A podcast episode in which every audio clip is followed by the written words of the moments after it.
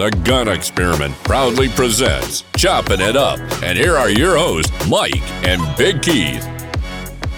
Oh, yeah. I love the days we get to record podcasts. Big Keith. Thank you for this coffee, by the way. Yeah, so very good. You want to tell the listeners what you tried today? Because it was kind of cool. I don't really think it was that cool, but it was a little bit of honey in my coffee. I just felt like giving it a little shot. So a couple of... First time you ever did it, though. First time I ever did it. And where'd you get inspired? I read it in a book. It was James Reese's character, the Jack Carr books. And that's his drink of choice. And I don't know, I just got done finishing that book when we were on our trip a while back. And, 3 weeks ago? Yep. Have you ever heard of Bulletproof Coffee? I have. You ever had it? I had it with you. I've never had it, so it wasn't with me. Interesting. So. Okay.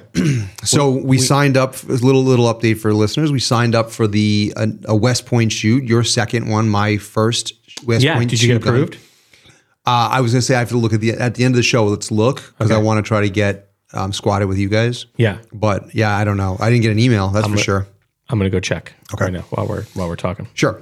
All right. Well, while you're doing that, I want to remind everyone that we release new content every Tuesday morning. So be sure to subscribe so you don't miss a single episode. And as gun owners, we have many, many choices on where we can get our ammunition from. But if you're looking for great ammo at super reasonable prices, look no further than our friends over at Target Sports USA. They even have their own ammo brand, New Republic, that Keith and I have been shooting, I would say, fairly exclusively for months at this point. And the stuff delivers. I mean, it's great. It's reliable. It's very, very reasonably priced. So not too dirty.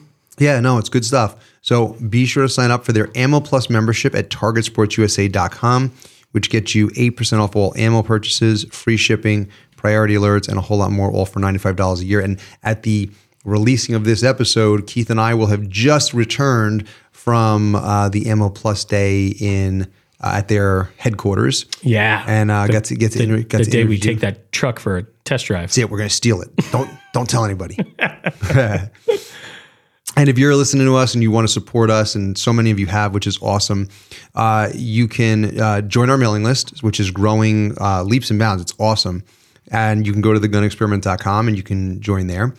And then if you find this episode great, obviously you should be subscribed already, but if you're not, subscribe. And if you find this episode entertaining, if you find some articles that you want to chime in about, I always say, let your voice be heard. Well, there's no better way to do that than to go to Spotify. It gives you opportunity. If you're a Spotify listener, you can chime in.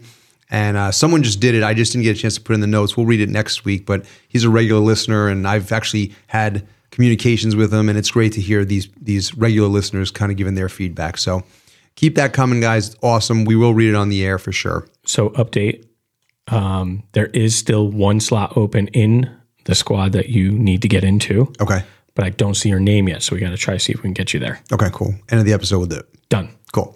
All right, so we're going to get to tonight's guest co-host. Before we do, I want to talk about Onsight Firearms Training. They teach everything from beginner to advanced classes and can make you a better shooter and more capable defender with just about every firearm platform under the sun. Keith and I really like their weekly skill builder classes. We've done plenty of them at this point, and we've gotten so much value from those classes. So if you want to improve your shooting, look no further than Onsight Firearms Training. Sign up for a class today at OFTLLC.us, which oddly enough I can read now, but I couldn't do it when Rachel was in studio. I don't know what that was about, but it is OFTLLC.us. And did I interrupted you like in between an ad read again? No, you're good. All right. It was in between two ad reads, so you're good. Yeah, it was. You did really well without acknowledging it, so I was like, oh, this is great. No, now you just brought it to the surface and screwed the whole thing up. Awesome. All right, so I'm super excited because tonight's guest co-host was on The Gun Experiment back in the summer of 2021. Actually, a piece of the armor is sitting in the studio. Yeah, baby. Here. So we tested and discussed his awesome body armor, and now he's back to chop it up with us. So please welcome Todd Meeks of Spartan Armor Systems to Chopping It Up. Todd, how you doing? I'm doing great, guys. Thanks for having me back. You guys always seem to reach out to me at some of the craziest times. Well, we're happy. We're happy it finally could work. And the piece of armor that we have, we did shoot. It's missing the epoxy chunk out of the top from a few 45s going through it. Yeah. All right. That's what it's used for. That's armor's there to unfortunately not get shot at, but if it does get shot at, it should hopefully do its job. Well, you'll be happy to know that our studio adorns a piece of memorabilia from you guys, and it is up on the shelf, and everyone who walks in, it's one of the first things they see. So we love having that in the studio. No, that's awesome. I'll have to get you guys out to Tucson, Arizona. We've added a lot of things to definitely help try to make the best body armor in the world. And so one of these days I'll get you out to Tucson and show you around the facility. We were just out there and our flight got canceled. We could have taken a later flight and came out there. We really could have. No, there you go. There you go. All right. Well, next time if you guys make it out here again, sounds good. Now's a good time to come back to Arizona. Cool. So later on in the show, we're going to do a whole segment about body armor, but specifically ceramic body armor, and kind of stay away from the steel stuff. And but while we're at it, do you want to talk about your new armor that's coming out, the Hercules Light? Yeah, definitely. So I'm actually leaving tomorrow morning for the International Chief of Police Foundation's convention in San Diego. And some exciting news that's happening is that the NIJ is going to be out there. And after about 10 years, the rumor is they're going to announce the activation of the new certification standards. So that's pretty exciting. And that kind of rolls into our new RF2 plate, which is the RF2 is going to be one of the new standards for rifle rounds. And so the RF2 plate it's a ceramic plate. It's got a thinner aluminum oxide ceramic, and it has an ultra high molecular weight polyethylene composite backer to catch those rounds. It's going to be an awesome plate. It's under 5 pounds. It's thin. It's a little over half an inch thick, and it's a ESAPI size. So ESAPI large is a 9.5 by 12.5 inch plate, and so it's multi-curve. Checks all the check marks as far as comfortability. Now, is that the Hercules Light or is that something else? That's the Hercules Light. Okay, so that's rated 3+, correct? Yeah, so that's rated 3+. Under the new standard, it's going to be rated RF2. Gotcha. And so under the new standards, there's going to be an RF1, which is kind of just standard level 3. And standard level 3 right now defeats, 7.62 by 39, 5.56 by 45, the M193, yep. And then also the 7.62 by 51, which is the M80 ball. Those are the level 3 standards. Mm-hmm. And right now, they're good. The RF2 will add those threats along with the M855. I'm sorry, the 5.56 by 45, the M855 green tip, along with the 30-06 JSP. So wow. It just kind of it's a solid plate, and for the weight, again everything's manufactured in Tucson, Arizona. We autoclave it, which is we found that's the best method to create level 4 ceramic, level 3+ plates. And so, we're really excited about this RF2 plate, level 3+ plate. And it will be at the Chief of Police Convention here this weekend. I love that you guys are pushing the envelope and you're coming out with new stuff. I really can't wait to talk later in the show about, getting more into the weeds on this stuff. I have a lot of questions.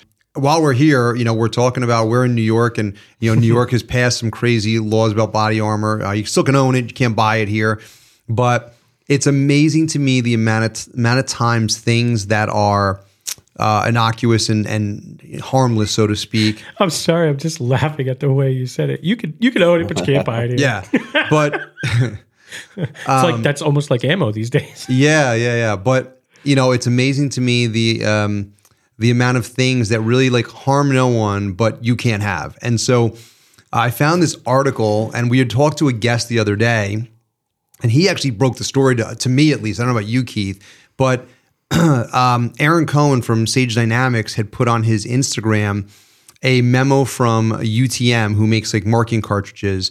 And the ATF had sent them basically a memo saying that they can no longer sell to civilians or for civilian use, and only for law enforcement and military. you know, we haven't heard if that's the same for like Simunitions and other companies, but it's just wild, right? Like it's wild that something that is literally non-lethal, right? You really can't, you know, kill anyone with that type of ammo.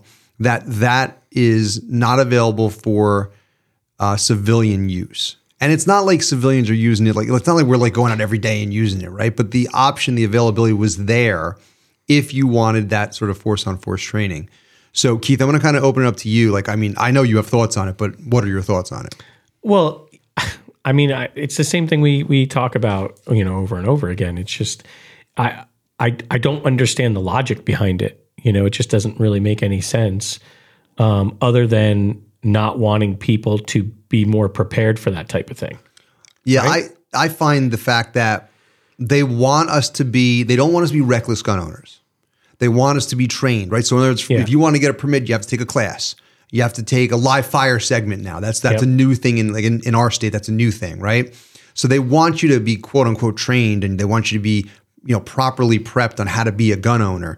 But then when you want to go above and beyond and you want to be a good gun owner and make decisions on good shoots versus bad shoots, right? Or when you should use force or not use force, what better way to do it than to actually you get put through scenarios? And now they don't want you to. So it's like they want you to jump through hoops, but they don't want you to actually be a good, well-trained tactician, so to speak. Yeah, and you know, it's funny. They mention in here that their, you know, UTM is still allowed to sell to law enforcement and military. I can't speak for the military, but we know that most gun owners shoot more than the average law enforcement, you know, qualifier does. Right. And I would assume that probably counts Simunitions. I don't know that, but you would think, right? Right. So Todd, this is, you know, while you're not in the same industry, you've gone through this with your industry, right? You've gone through states saying you can't have body armor, which is a defensive tool, right? It's not offensive. Yeah. So, I mean, you certainly could chime in on this, both on the article with, marking cartridges, but also if you want to chime in, just how you felt going through it in your industry as well. Yeah. You know, the first regulation towards banning civilians to kind of purchase body armor actually happened after that Sandy Hook event in Connecticut. And Connecticut soon passed a law that said you could only buy body armor from dealers or, you know, face-to-face in person. And so right now we do sell body armor in Connecticut. We can't ship it to individuals in Connecticut, but we do have dealers in Connecticut. And that was kind of just the start of it. And it seems like it's always after a response to a shooting. So, you know, it's in the news. It's a political pawn that some politicians use. Well, New York was the Buffalo shooting. That's what caused it for us. New York was the Buffalo shooting. Exactly. And so, you know, so I think body armor is an easy one to kind of throw under the bus and say, hey, haha, I got this passed. We've banned body armor now for civilians use. And because I think a lot of politicians know that banning guns is not going to happen. But if they ban something that's kind of within the industry, they consider that a win. And so they could say, hey, look what we did. We passed these laws to ban body armor.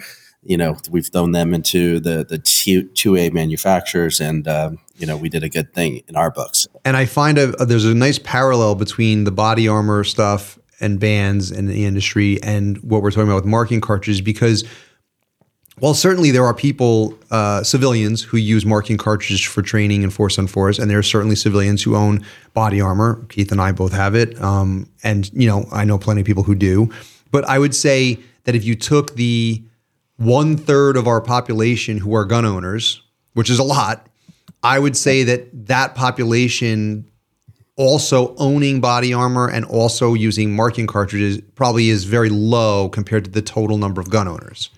Yeah. And you might know better than I would with that, Todd. But I mean, I have to imagine that there's a lot of gun owners who they quote unquote own a gun, but you know, it sits in the nightstand drawer, and you know, that's their idea of gun ownership. They're certainly not going to go out and get body armor, right? Correct. I mean, I think most people that own body armor, to be honest with you, probably have, you know, obviously handguns, and then they also have AR-15s. So they have rifles, and so they feel the need. That's what they need to protect their families, and you know, you see that now with the Israeli and Palestine conflict going on right now. They've got extremely restrictive gun laws in Israel, and now that's going to change, guaranteed. Yeah, Keith. We also, because we're talking about stuff getting banned. Yeah. We have an update here, or you have an update here on the force reset trigger ban. So we had covered this a few weeks back. What's the update on this? So a federal judge in Texas limited the Biden administration's ability to enforce a ban on reset triggers. So, you know, after March, so we were talking about they were basically not allowed to sell those triggers anymore. And there was some rumors that the ATF was knocking on doors of people who had bought them in the past. But District Judge Reed O'Connor doesn't block the rule altogether. So it could have a broad effect and appeals to obviously members of the National Association for Gun Rights. This preliminary injunction, nonetheless, will remain in effect until the whole case goes through, which, you know, we talk about this all the time. The different layers of the process is nauseating. You know, I was so grumpy the other day. I was like, you know, with the thing in New York, and it's just like, and you know, we're so distracted because there's still these other big cases going on. That Rahimi case is going on, and you know, it's like, but it's death by a thousand cuts. You know, yeah. Well, I keep going back to, you know, that. Everybody is saying that litigation is winning, but it's exhausting. And I hate the amount of taxpayer money that gets wasted through the process. But anyway, I'm sorry. I digress there. Yeah. Todd, do you keep up on a lot of the legislation of what's going on with different guns? I'm sure you do with body armor, but. Yeah, a little bit with guns. You know, I'm watching some of, YouTube influencers that are keeping up to date with that. Yep. You know, especially California. You know, anytime California passes gun laws, I mean, California's, you know, probably 10% of our sales, which is a huge number. Yeah. And so, you know, they're always trying to, whether it's some magazine capacity or you know, just outlawing guns in general. I'm just curious, prior to New York putting their goofy laws in place, was New York a small percentage, or, you know, where did they fall on your sales for body armor? I want to say about 5%. Okay, because it's funny. I always say that people say California is more restrictive than New York. Or I don't know if that's actually like said, but I feel like that's implied a lot. And I always say that I think New York is worse than California because California to me has a richer overall gun culture. Yeah. We always joke that like New York's way more fuddy and like more hunting and I think California is a little more like Cali cool, and they kind of like they embrace the body armor and the kind of like run and gun, and certainly I think you can hunt in California. I think there's good hunting there, but probably I think you get away from the ocean, you know, and you'll find that, you know, it turns a little more red as far as conservative kind of like New York. They have out there, and so. You know, so there are some, you know, companies that are within this industry that are moving out of California just because of the, you know, the crazy laws, and they're cracking down, and they definitely make it difficult to be in the tactical industry business or manufacturing business. For sure. So yeah, it's a big state for us as far as consumer wise. Yeah. So I'll end on track, and then we'll go to another article. So while these force reset triggers are generally okay now, it is worth noting that just before this injunction or this, what it was, an injunction or stay came out, that a New York federal judge in a different case upheld the policy and said, no, they're generally machine guns. Of course. Of course. I thought it was worth noting that they're generally okay everywhere but New York. All right. So far the show has gone in the direction of all the bad stuff that's happening to the gun folks out there. So I thought that we would do something a little lighter and kind of fun, and it may actually redeem some of those anti-gun states. So we're going to give them a fair shake. So? I'm just saying we're going to give them a fair shake. So I'm going to set this up. I'm going to explain to the listeners what happened, and Todd, you as well. So I was looking at ammo.com's 2023 best and worst states for gun owners. And they do it based on like a certain criteria, and they do a really good job. I always try to go and look. It was actually very updated from the last one I had seen. And so I took their top five best and their bottom five worst. And Keith sends me this great article about the top Halloween candy sold by state. And I said, you know, this is a great bit, because I said, maybe bad on guns means good on candy, but maybe not. Maybe like they suck on that too. So I took the five best and the five worst, and I basically figured we would vote. So what I'm going to do is, I'm going to read, I'll let you know the best and worst. I will tell you the two candies, but I won't tell you which state picked which.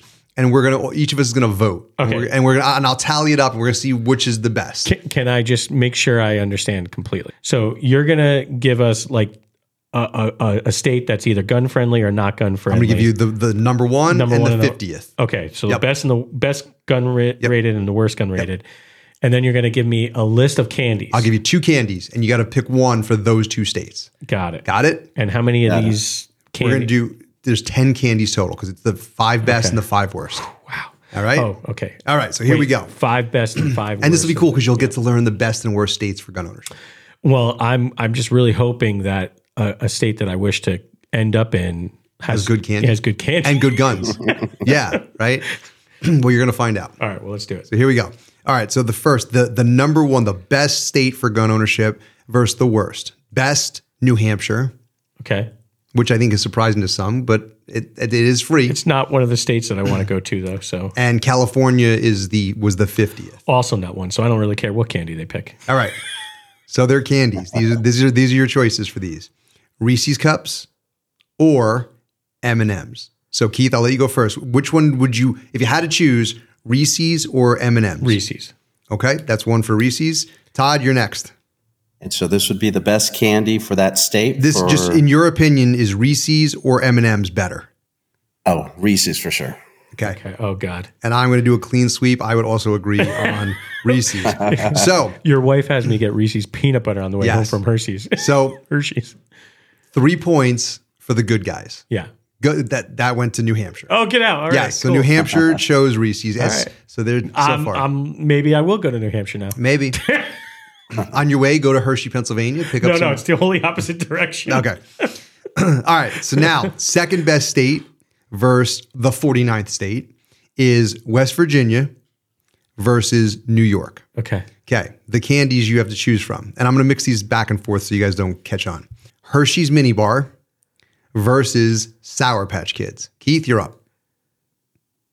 The Mini Bar or a package of Sour Patch Kids. I'll take the Sour Patch Kids. All right. Todd, you're up. And I'm going with the Sour Patch Kids as well. For the clean sweep, Sour Patch Kids it is. Now, which state is it? 3 points for New York. Oh, man. Wow. All right. Okay. Third best state versus 48th is Arkansas and Illinois. Funny how I don't have to tell you which is best and which is worst. And the choices for candy would be Sour Patch Kids again, but this time versus Butterfinger. Well, just because of the way it went last time, I'm picking Butterfinger. Okay. One for Butterfinger. Todd? I'm gonna go with Sour Patch. We'll see if it sticks again. And I also, and I'm being honest here, have to pick Sour Patch Kids. That is 1 point for the good guys, 2 points for the bad guys. Wait, so I got it right? So you got it right. Arkansas was the Butterfinger. Listen, I honestly like Sour Patch Kids better, but I'm just not going to get in that category again. I just guessed that I didn't want to be in that group. You can't game it. You got to go with what you like, brother. No, not there. I don't want to go there. All right. Sounds good. I like a Butterfinger every now and again. All right. Our next best and worst is Montana versus New Jersey. Okay. Your candy choices are Twix versus Tootsie Pop. Keith? Twix. One for Twix. Todd? Twix as well. And for the clean sweep, Twix for me as well. That is 3 points for the good guys. Montana likes Twix. New Jersey, Tootsie Pop's a terrible candy. God. That's a terrible candy. I don't even. Yeah. I thought that factory closed, and they're just like going through old stock still. Maybe. All right. Last, this is our fifth best and our 45th worst. So we are looking at Mississippi versus Connecticut. And our candy choices are Almond Joy versus Three Musketeers. Keith, you're up. Almond Joy, but I really like Mounds better. That wasn't a choice. I'll go with Three Musketeers. I will also go with Three Musketeers. That is 2-1 for the good guys. So I will tally this up. We have 3, 4. You'll be happy to know with a score of 9-6, pro-gun states choose better candy for Halloween. Oh, that is good to know. There you go. There you go. So you can go somewhere. Can we market that somehow? Like how can two-way people like... Yeah. We're better in every way. We're, including candy. We're self-reliant. We are, we're independent, and we choose very good candy. So anyway, yeah, so I thought it was interesting. I did not game that in any way. I chose my honest gamed ones. It a couple times, but did. I couldn't bear it. So anyway, what's your all-time favorite candy? You had to choose. That's a tough question. Kit Kats. I like Kit Kats. All right. What about you, Todd? You know, I'm going to go off the hook here. The Big Hunks, which is a toffee, the big bars. I don't remember those. Those were pretty good back in the day. Okay, so. For me, I love it. I like less chocolatey kind of stuff. Although once in a while, like a Reese's Cup's good. Yeah. But I'm gummy bears all day long. Okay, I love gummy bears. Well, there you go. Yeah. All right. So before we move on, I want to briefly talk about Four Patriots survival food. I have an update on this, Keith. Okay. So for months, you've heard Keith and I talk about how much we've enjoyed the product and how great they've been to work with. So they offer survival food, but they offer so much more. And now they've done something really, really awesome for our listeners. So the folks over there at Four Patriots have set up a special page for all the listeners at, and I'm going to read it twice here, fourpatriots.com/gunexperiment10, so that our listeners on our podcast can get weekly discounts and deals. So you go to that once a week and there'll be an array of deals. I went on today and there's a bunch, but you got to act quickly because those deals end at the end of the week. So they change each week. And so like every week you can go in and you can get some different deals that are set up for our people and try to take advantage. And it's everything from super expensive. Like if you're looking for an expensive, like, what were those, like those generators, Keith? Yeah. The battery generators. They have expensive stuff on sale, but they also have like stuff that they had like, some water purifiers that were like $10, so there's everything in all different price ranges for whatever you're looking for. So remember, head to fourpatriots.com/gunexperiment10 each week and grab those deals. I recommend you bookmark it and just hit it once a week. Yeah, that's pretty cool. I'm checking it out right now. Let's see what's on there. Anything good? Yeah, there's like all kinds of good stuff on here. I mean, it's everything from like little bins and totes to fridges on there. Yeah, they got lots of stuff. So go check it out, bookmark that bad boy, and check it out once a week. So now we're going to get to the second half of the show, and we're going to start that off. We're going to go into a deep dive with Todd on ceramic body armor. So Todd, I'm going to set you up here and explain sort of where my headspace was at with this. So we had a guest on in studio a while back by the name of Jared Reston. I don't know if you know of Jared Reston or not. I do not. So he's a Jacksonville, Florida police officer. He was shot in the line of duty and he wound up surviving the shooting and killing the bad guy. And he told the story on the air. And so we had this really great conversation with him. And then we got off the air and we were hanging out in studio, just talking and kind of, hanging out together. And we started talking about body armor. I think he might've saw the plate up on the shelf and he asked about it. So we explained, how we shot it and all this other stuff. And he made a joke about how his got tested in a different way. And so he said, if you've never used ceramic, he goes, ceramic's just the shit. He's like, you got to get, ceramic's the way to go. And so I said, you know what? I need to learn more about ceramic. So I said, what better opportunity than having you on the show and you can talk to us about it. I went online and I started looking around and you have like your Hercules level 4.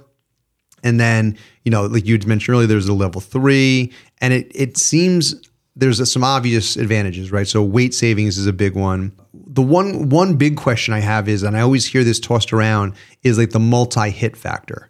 And I've heard everything from it, they can't take multi-hit. I've heard it can, but not if it's hitting the same spot. So could you maybe just start off with that? And then I'll let you kind of just, you know, wax poetic on ceramic. Yeah, sure.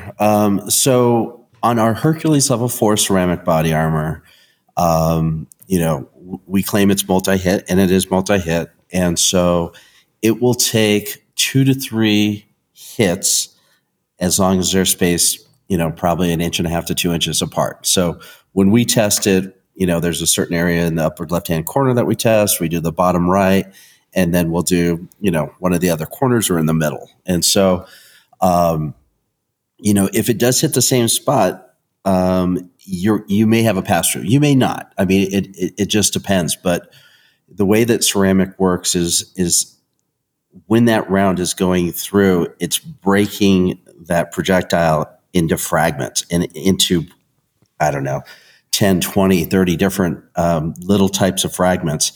And then that composite backer, that UHMWPE backer, is catching it like a catcher's mitt. And so if a round is shot, I mean, you'd have to have the worst luck in the world to have 2 rounds shot in the same place, but it can happen. Sure. And now you're only relying on that UHMWPE backer as your stopping power, and that is not meant to stop a full round going through, because you need that ceramic to break down the fragments.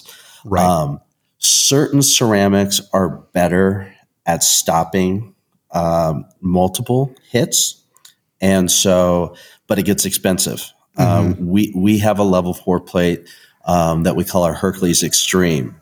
That will take multiple hits as well, more like 3 or 4 hits, but it's quite a bit lighter, and the ceramic is quite a bit stronger because it's made from a ceramic from boron carbide, which is one of the hardest materials on Earth.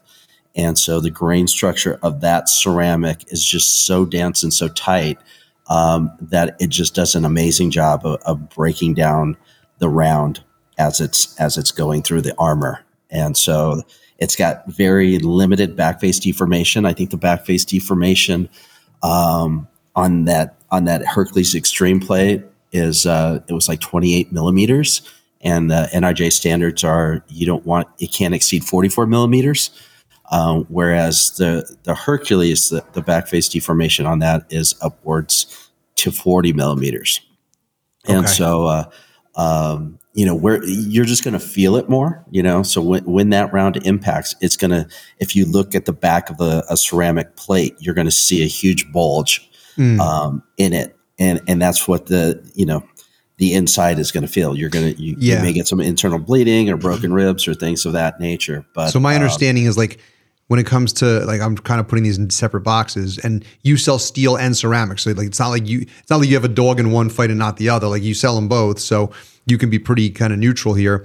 And obviously with backface deformation, steel is sort of superior, right? Because it's not going to have as much, but my understanding is that ceramic, you're going to have a much better chance of avoiding spalling, correct? Correct. So you kind of, like, the surface is better on one, and the back face is better on the other, if you want to break it down that way.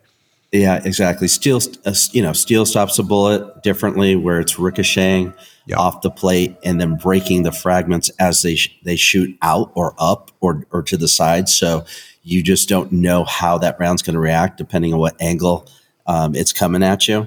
And so, but that's the nice thing about ceramic, where it's catching up, you know, like a catcher's mitt. Right. You know, you may get some spalling from the ceramic itself, because that's breaking into little chunks. Mm-hmm. But you know, that's usually pretty minimal, because when you look at a shot plate, you can normally see the plate is concaved, and all those fragments are going inwards with the round to help stop it. So now, I was looking at the different ceramics, and your Hercules is your level 4. And that was relatively light. I mean, I could go on here. 5 pounds each. Yeah. So the 6.9. 6.9. Yeah. 6.9 on our original level 4 Hercules. And on the Hercules Light, which were going to be introducing at the Chief of Police Convention here this weekend is 5 pounds. Okay. And so now you can get much lighter if you go into a level 3A. But for the people not familiar with this, 3A really is your handgun round. So you're not gonna get any rifle protection by going that route. So staying sort of away from that, because I try to look at like something that's more of an overall stopper. Right. So staying away from 3A, I want something that can do pistol caliber and rifle. You also have one on here. And I'm going to probably screw this up. It's the Elafros. Elafros, yeah. Elafros, okay. Yep. So your Elafros is a level 3, so that will stop pistol and rifle. But what I found interesting about this was the weight saving. So super lightweight. This was 3.5 pounds per plate. So you're looking at, almost the weight of one of the other ones. Right. So now my question is like, if you were going to like advise someone to buy a level 3 versus a level 4 versus now your 3+, that 3.5 per plate is pretty tempting. So I'm curious as to where where you would steer people. What we tell a lot of law enforcement agencies, because they're the prime user of a lot of our armor, is what threats are you guys seeing out there? Border Patrol really likes our level 3. Elafros plates. Yep. The reason why is because it's so light and they're moving. If they face a threat, they'd rather be. And most of those guys are in pretty good shape, and so they want to be able to move quick and be nimble. And so they like the pure UHMWPE composite Elafros plates, and also the Forest Service. You wouldn't think, why the heck is the Forest Service wearing body armor? They're wearing it because they're doing these illegal marijuana cannabis grows, and they're going into the forest to eradicate the crops in there. And so they face all these cartel members in there, and the cartel members have AK-47s, and so this level 3 plate will defeat that. So, will the level 3 stop AR rounds or no? It will stop AR rounds. What it won't stop is those kind of special threat rounds, the M855 and the M193. What are? I always like lose track of all those like nomenclature. What are those? Is that your green tips? Yeah, it's your green tips, and then the M193 is the 5.56x45. Okay. Gotcha. And then it'll also stop the 7.62x39. What happened, which is crazy during COVID, is that, as you guys know, ammo became scarce. And so the only thing left on the shelf was the 5.56x45, the green tip. And so law enforcement is now seeing a lot of the green tip because, that was the last thing left on the shelf during COVID. And so a lot of people stocked on it. That's true. So, I remember going like to Cabela's in like a totally different state, a couple states away during COVID. And that was all that was there. And until you reminded me that you're absolutely right. Yeah. Yeah. Yeah. So people started buying the green tip, because it was kind of the last thing left on the shelves. And so, but that's where the level 3+ plate or the RF2 plate is coming more into play right now because of those special threats that, that they're seeing out there right now. Yeah. And I would venture to say, like, if for the average listener, if you're a civilian, there's a lot of things you could think of as a civilian. I mean, first off, you're probably not running around with it all day long, so steel might be fine for you. But maybe if you're like, hey, I'm going to do some training in this stuff, and you take an 8-hour course and you're carrying body armor, like that could get heavy real quick. Yeah, it seems like we've tried it a couple times for training sessions, and it's tough. Yeah, and then you look at these level 3. It's like for the most part, you're probably not going to be under too much threat, and you probably could get away with the level 3 if you want that super lightweight. But maybe the middle ground of like a 5-pound plate's not a bad place to be either. So right, exactly. And just speaking of training, I mean, a lot of guys like yourself will go out to training, and you got to take a look around at what your buddies are shooting, because if there's a mishap too, you want to make sure that the body armor that you're wearing will defeat the threats that you're training with. I know an instructor who, when he does instructing, he wears soft body armor, but he always wears body armor. And I asked him one time, he's like, I'm just around it so much that the chances are just elevated because of how often I'm around it, which, you know, listen, you could mock him or not agree with that, but that's his theory. And I have to tell you, sometimes when I go to the club, you know, when we go to the club, I mean, I've seen holes in the range house where, you know, when you shoot trap, you know, you'll see a couple shotgun, you know, patterns in the front of the trap house too. So it happens. Yeah. So it's like, you know, Todd, I wanted to ask you, how are the backpacks selling? You know, they always sell well. I mean, right now, you know, they really, you know, whenever, unfortunately, there's a school shooting, yep. You know, the last one was Uvalde, the last major one. You know, so we do see a lot of that because there's a lot of parents that are pro 2A and they want to do something instead of nothing. And so this is something, you know, the backpack armor is level 3A, so it's going to defeat any handgun threat. We're trying to figure out because we would have to do kind of like the Elafros plate to create a backpack panel that could stop, you know, AR-15 threats. But again, the price point, you know, it's not like you want to put a 4 or 5 pound, you know, paper, you know, piece of body armor in a 10-year-old's backpack to lug around. I mean, they've got books and stuff like that. So, so it's a tough one, but you know, the level 3A, you know, every once in a while, you know, 90% of the threats that people see out there are through handguns. It's just school shootings. They're more like 75% are with AR-15s. Yeah. So it's kind of a tough situation. The other question I had for you in terms of the body armor is 10 by 12 like a standard size?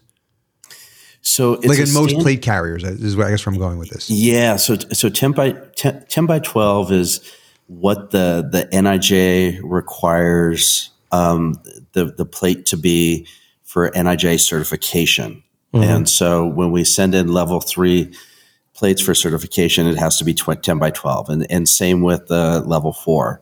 A lot of the military guys out there, they like the ESAPI plates. And so we designed most of our carriers to be, you know, to fit those ESAPI plates. And again, the ESAPI large, which is 9.5 by 12.5, is kind of the standard size that fits probably 80-90% of the guys out there.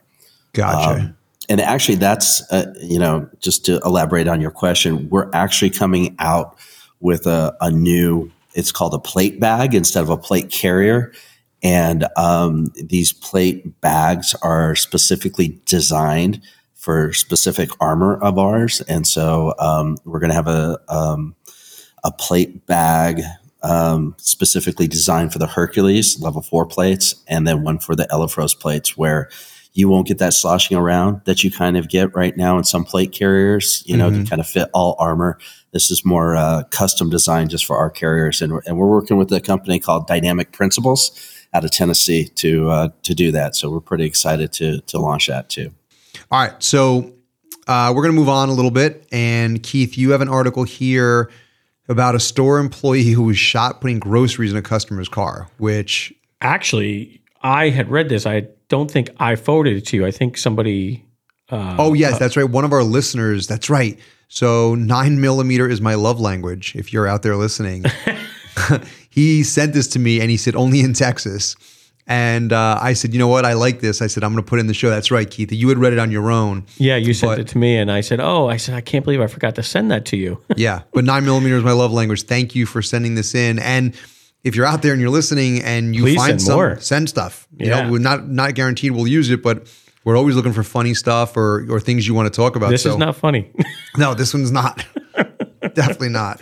Well, police are investigating an accidental shooting that took place in a grocery store in Texas. Well, it does seem like these things happen in Texas sometimes. Is it like Texican man? Texas man? Nobody beats Florida man. Florida man has still got it. Yeah, that's probably true. Well, they responded. Officers responded to a shooting in a Crump food store. And basically what happened is there was a gentleman helping somebody with groceries to their car. And when the employee was placing the groceries down in the back seat of the vehicle near a dog who I think he was trying to say hello. Yeah, he began to pet the dog, and maybe the dog's foot got stuck in the trigger or something of a .22 and struck the employee in the chest. So the reason why this happens more, something like this in Texas or Florida, is because like in New York, you would never just have a gun land in the seat. There's too much legal, you know, which I hate to give a sort of a tip of the cap to New York, but that's what they would say. They would say, that's why this doesn't happen in New York, because, you know, we have strictest gun laws in the country. But at some point, you know, Florida, Texas, New York, Massachusetts, you have to be responsible. I think I would put a firearm in my backseat of my car, no problem. It would not be loaded, most likely. Yep. And I would never do it loaded or unloaded with an animal running around.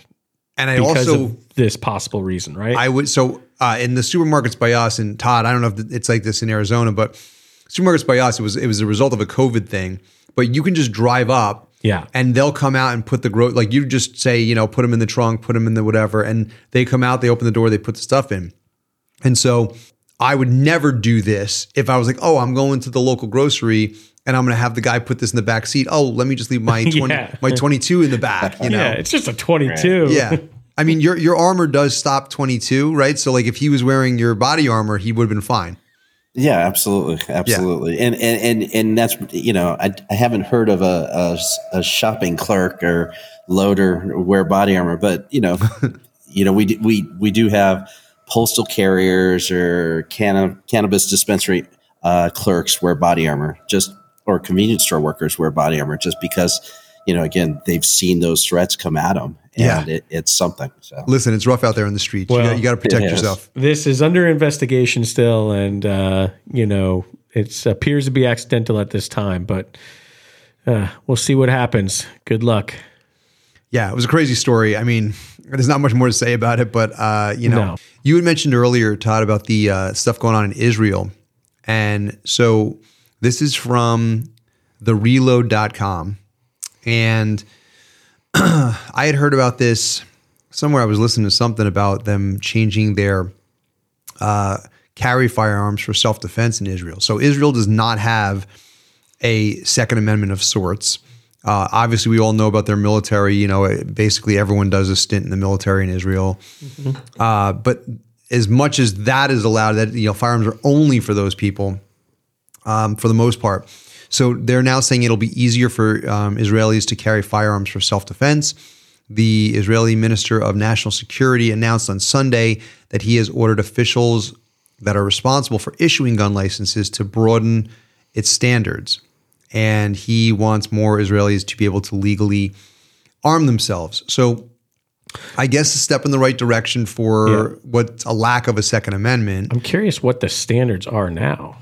So a little later on, I'll get to some of these things that he talked about, but his order is to allow as many citizens as possible to arm themselves. And he wants to put it in place immediately. And so this is very reminiscent of what we saw with the Ukraine government after the Russian attack.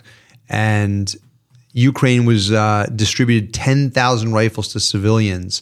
And then fast forward, that bolstering of defense with civilian resistance actually allowed Russians for them to push Russians away from their capital city. So, you know, an armed society in these situations is very, very helpful. I love when people say, well, you know, we have the military. Like, what do you need a gun for? And it's like, well, you know what? When you can arm every man, woman, and, you know, capable young adult, it goes a long way in aiding in those efforts.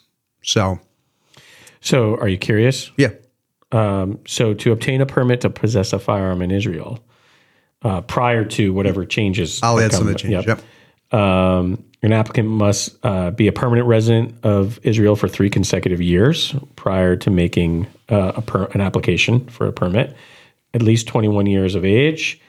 Be a permanent resident of Israel. Who's completed their national military service. So that's, you know, you had to go through the military service first. Yep.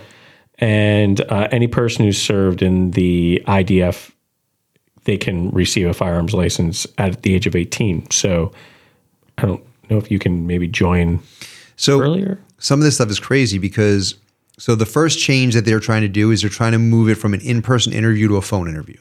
So that's not even on here. Yeah. So, well, these are the changes. They're hoping to be able to get people to receive, this is crazy, receive permission to carry a firearm within a week. Wow. That to me was like, holy moly, like that's crazy. Imagine like just going and getting a gun in a week, like a permit to carry. Yeah, that's pretty crazy. Yeah.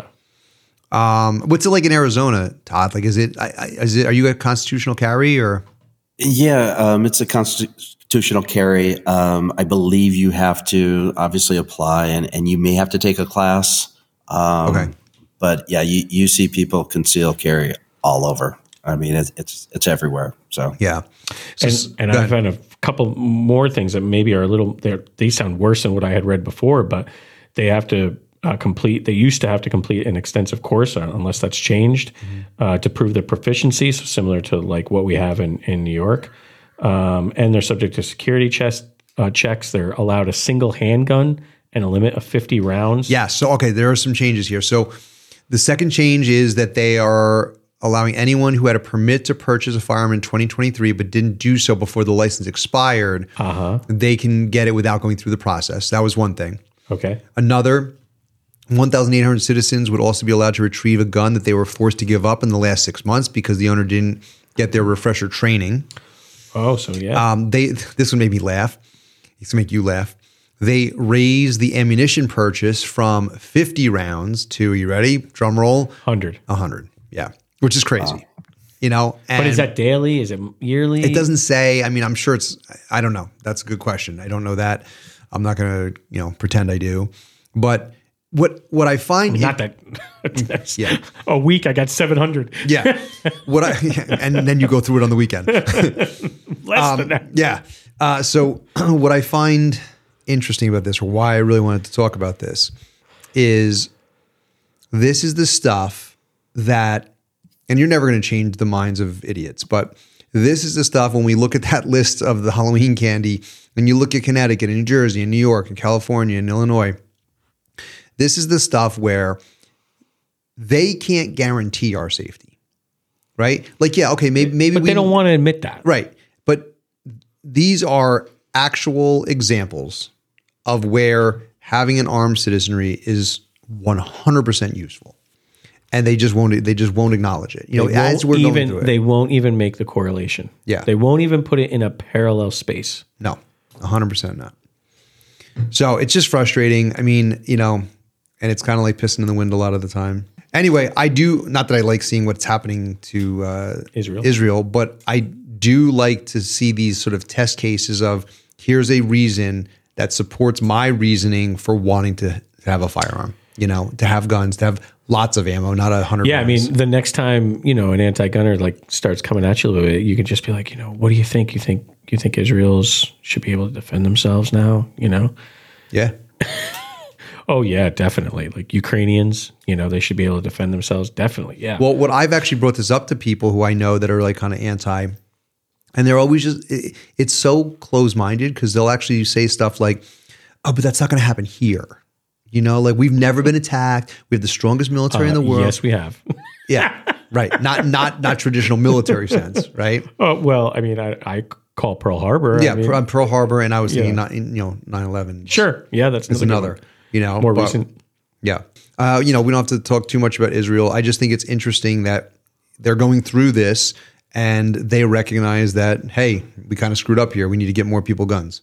All right, so Keith, you're gonna close out the show. You have I love this story. So Todd, Todd, I don't know where you stand on the social media realm. I'm sure you have to use it a little for business, but yeah. Keith hates it, and I would borderline go on. He would have a CB radio instead of a cell phone, and he would have a tube TV instead of a smart TV. So this next article, it just says Keith, screams Keith. Yeah. Nice, well, nice. I guess that makes a whole lot of sense why this was even in my algorithm. That description that you just gave. Because your phone is listening to you. Yeah. It hears you cursing out technology. For some reason, in my algorithm is things on the Amish. And I came across a couple weeks back, we had the emergency test. Everyone was probably familiar with it. Their phone went off at late in the afternoon. Well, my son told me about this first. He saw about it, and he's young still, and he's like, hey Dad, just want to let you know tomorrow or 2 days from now or whatever. It was a couple days before it was mainstream news for sure. There was going to be this emergency test. Well, apparently, a whole group of Amish men got discovered, outed. For having cell phones because they didn't know that this was going to happen, and they're out there in places where they shouldn't be. Well, they're not allowed to have a cell phone at all, but where they really shouldn't be having cell phones, and they got caught, and some of them might get kicked out of the Amish for it. God, wow. Man, you get kicked out of the Amish, you fucked up. Well, the rules are simple. What's it? The Rumspringer? Is that what they call when they get their little month of freedom and they get to experience the Western? Oh, I didn't know that. Oh, maybe I'm just deep in Amish. You clearly are. It's in your algorithm. Are you trying to become Amish? No, I listen. My wife and I have definitely got caught up in a couple of those Amish shows a little while back. You're a fan of Kingpin? Is that? Kingpin is a great movie. Absolutely awesome movie. Roy Munson. Anyway, cousin Brian lives up north, and he's got a couple Amish friends. And when I go up there to visit, they're the nicest people. Like they trade things, they help each other out. But anyway, Todd, do they have Amish in Arizona?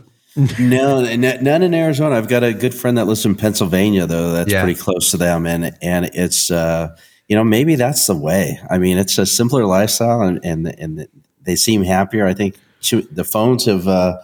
Really mess with people's mindset, you know? And so maybe they got it dialed in. Well, I just think it's funny because clearly you have like this is what I picture. You have these like younger like hipper Amish like 21-year-olds, and like they're calling their like fathers like boomers.